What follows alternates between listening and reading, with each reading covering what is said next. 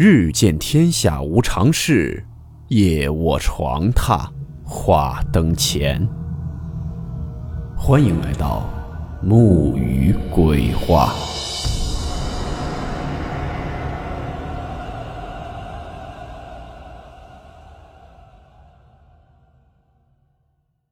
大家好，我是木鱼。今天这个故事名字叫做鬼求医。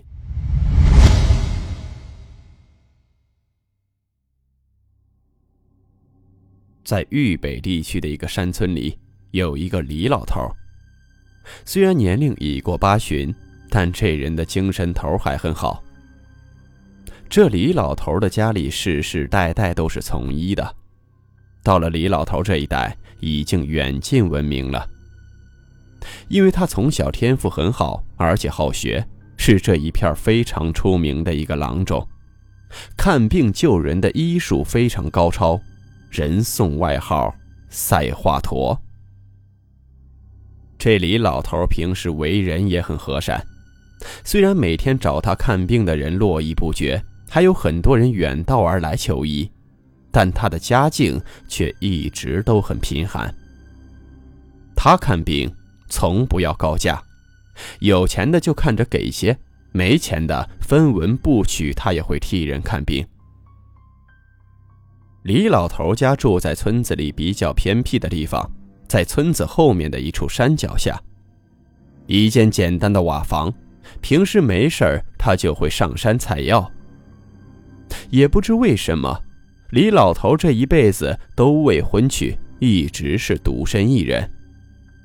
按他说的话，自己的经济并不宽裕，吃住都不好，一个人能吃饱就行，人家大姑娘跟着他只会吃苦，所以也不想耽误人家。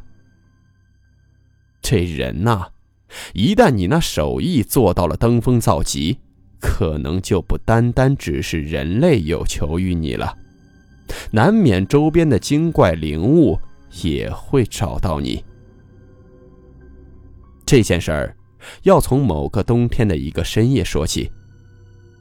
这一天晚上，李老头吃完晚饭，翻了翻祖上传下的青囊典籍，就早早地躺床上休息了。这北方地区还是山下，冬天的夜晚非常寒冷，外面那鹅毛大雪掺杂着北风在窗外呼呼地吹。李老头躺下睡了大概有1-2个钟头，这时就听见砰砰砰的有人敲了3下门。这人年龄一大，睡眠就很浅，门一响，李老头就醒了过来，支起身子喊了一句：“是谁啊？”等待片刻，没人回答，只有门外的风声。这时李老头起身，披上棉衣，疑惑地往门那里走去。那个时候，一间瓦房的大门可是没有猫眼这一说的。李老头轻轻地打开了大门，向外看去，门外没有人。这刚刚的敲门的声音可不像是风声啊，而且自己也应该不是睡着做梦的。正当李老头疑惑不解，准备关门重新回去睡觉时，突然在前面不远处模模糊糊地看到有一个人站在那里。外面刮着风，下着大雪，视线并不好，看不清楚这人的容貌，只能大概地看到应该是一个女人，就在不远处站着，低着头一动不动。李老头看到这人后就赶忙问：“刚才是你敲的门吧？是有什么事吗？”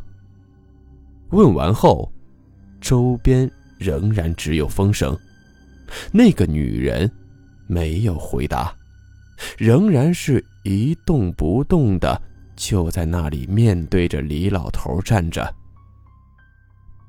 李老头看那人没有反应，想着可能是想看病，但是没有钱，不好意思开口，就又对那女人说：“这深更半夜的，你找我有什么事吗？你是想看病吗？”这次那女人听到后，低着的头瞬间抬了起来，并且缓缓地点了点头，但是仍然没有说话。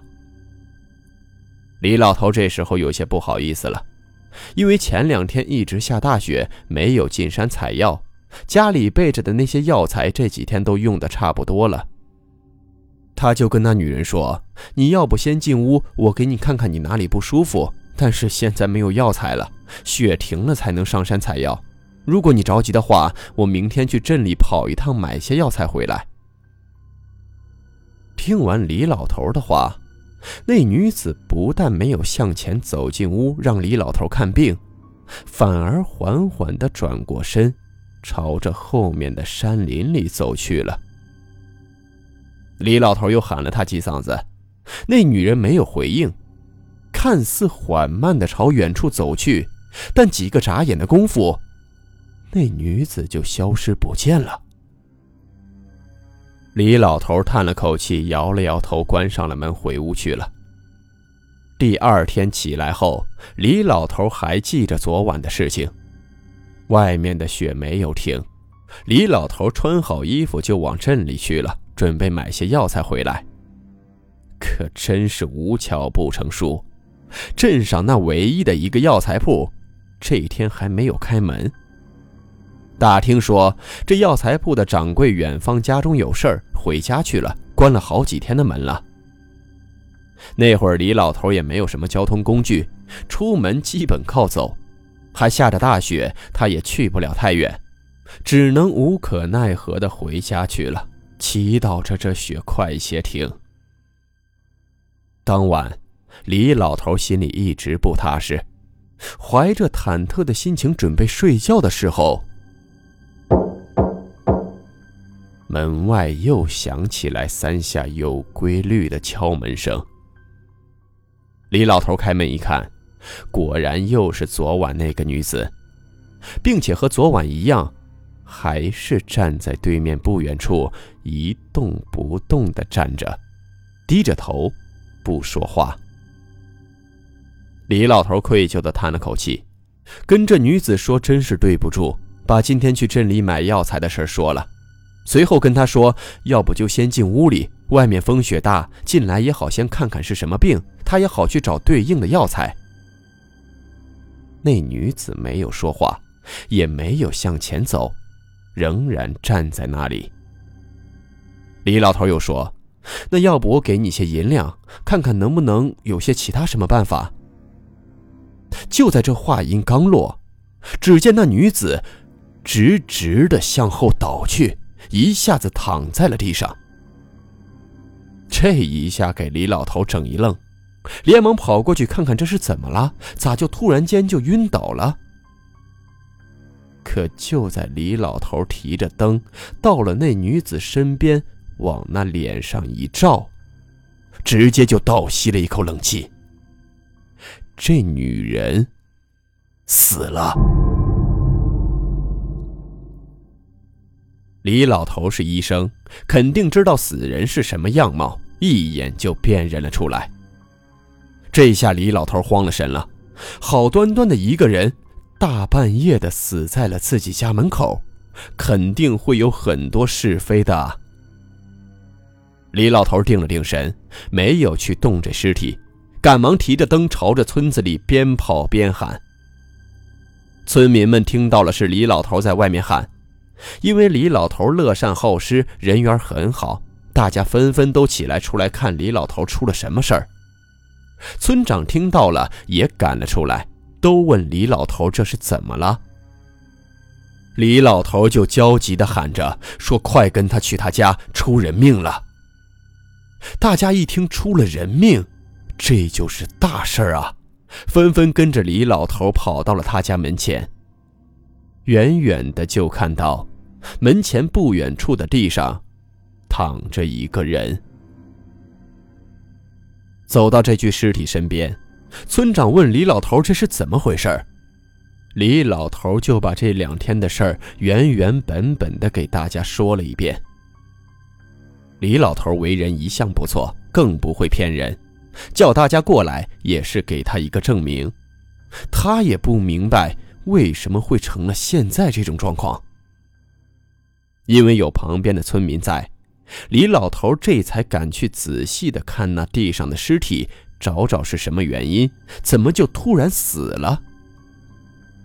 可这次李老头提着灯仔细查验尸体，他浑身的汗毛都竖了起来，踉跄着向后退了好几步。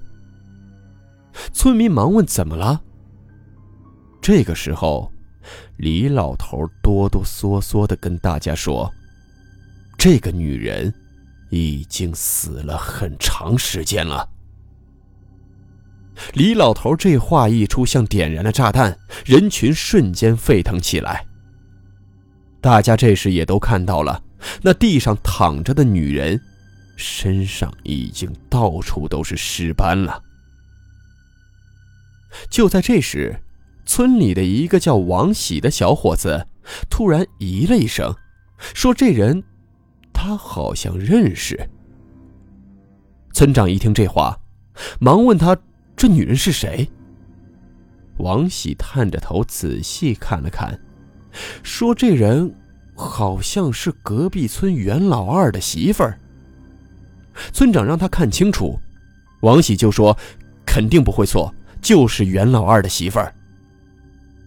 大家也都相信王喜的话，这王喜平时是走街串巷卖些日杂糖果的，去过的村子多，认识的人自然也不少。如果是隔壁村的，王喜认识也是应该的。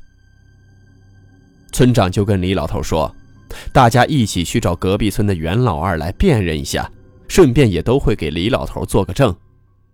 李老头感激地给村长鞠了躬，一大帮人就浩浩荡荡地往那隔壁村走去了，留下了几个胆大地看着尸体。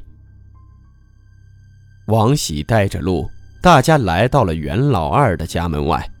村长敲了敲门，袁老二开门后看到这一大群人，吓了一跳，忙问这是怎么了。王喜这时也站了出来，他跟袁老二认识，跟他说出了点事儿。村长就跟袁老二说了说之前发生的情况。这袁老二听完后直接就喊了出来，他说这根本不可能，他媳妇儿已经死了1个多月了，怎么可能还去敲李老头的门求医问药呢？村长说是不是到那儿一看便知。袁老二就跟着大家伙一起去到了李老头家。到了那里，看到了地上的尸体，袁老二直接就扑在地上哭了起来。这不用说，大家也都明白了，果然是袁老二的媳妇儿。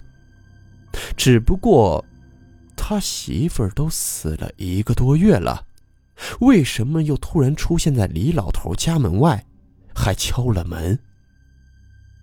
这个时候人群也都在窃窃私语，不敢大声说话，因为这眼前发生的种种情况已经不能用正常的方式去理解了。只有一个说法，闹鬼。可这李老头一向为人善良，从不作恶，而且给大家医病救人，更不可能招厉鬼索命啊。袁老二哭过一通后，就跟村长请求借一个木板车，把他媳妇儿拉回去重新下葬。毕竟人死为大，村长也没多说，找人给他推来了一辆车。李老头看着这眼前的一幕幕，心里也很疑惑，这女人无仇无怨的，为什么会找到自己？想到第一天晚上他跟着女人说是不是要买药，这女人缓缓地点了点头，顿时觉得这里面必定有事儿。袁老二安置好了媳妇儿，正准备走时，李老头叫住了他，问袁老二，你媳妇儿是因何去世的？袁老二叹了口气，说在1个月前他媳妇儿因难产而死。说到这里，袁老二又控制不住抽泣了起来，说了句真是福无双至，祸不单行，媳妇儿刚难产而死，大儿子又得了一场大病，也不知道是什么病，现在还卧病在床。说到这里，袁老二的话顿住了，大家也都瞬间安静了。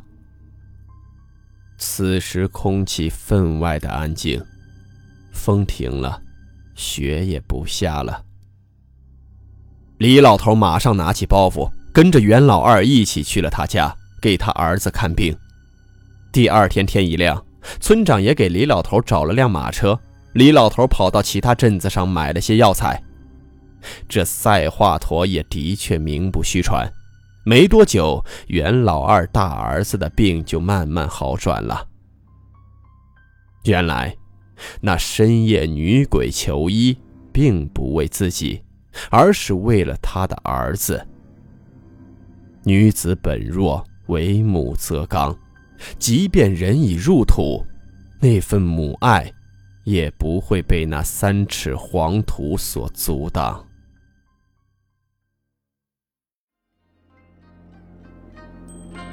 好了，我们今天的故事到此结束，祝您好梦，我们明晚见。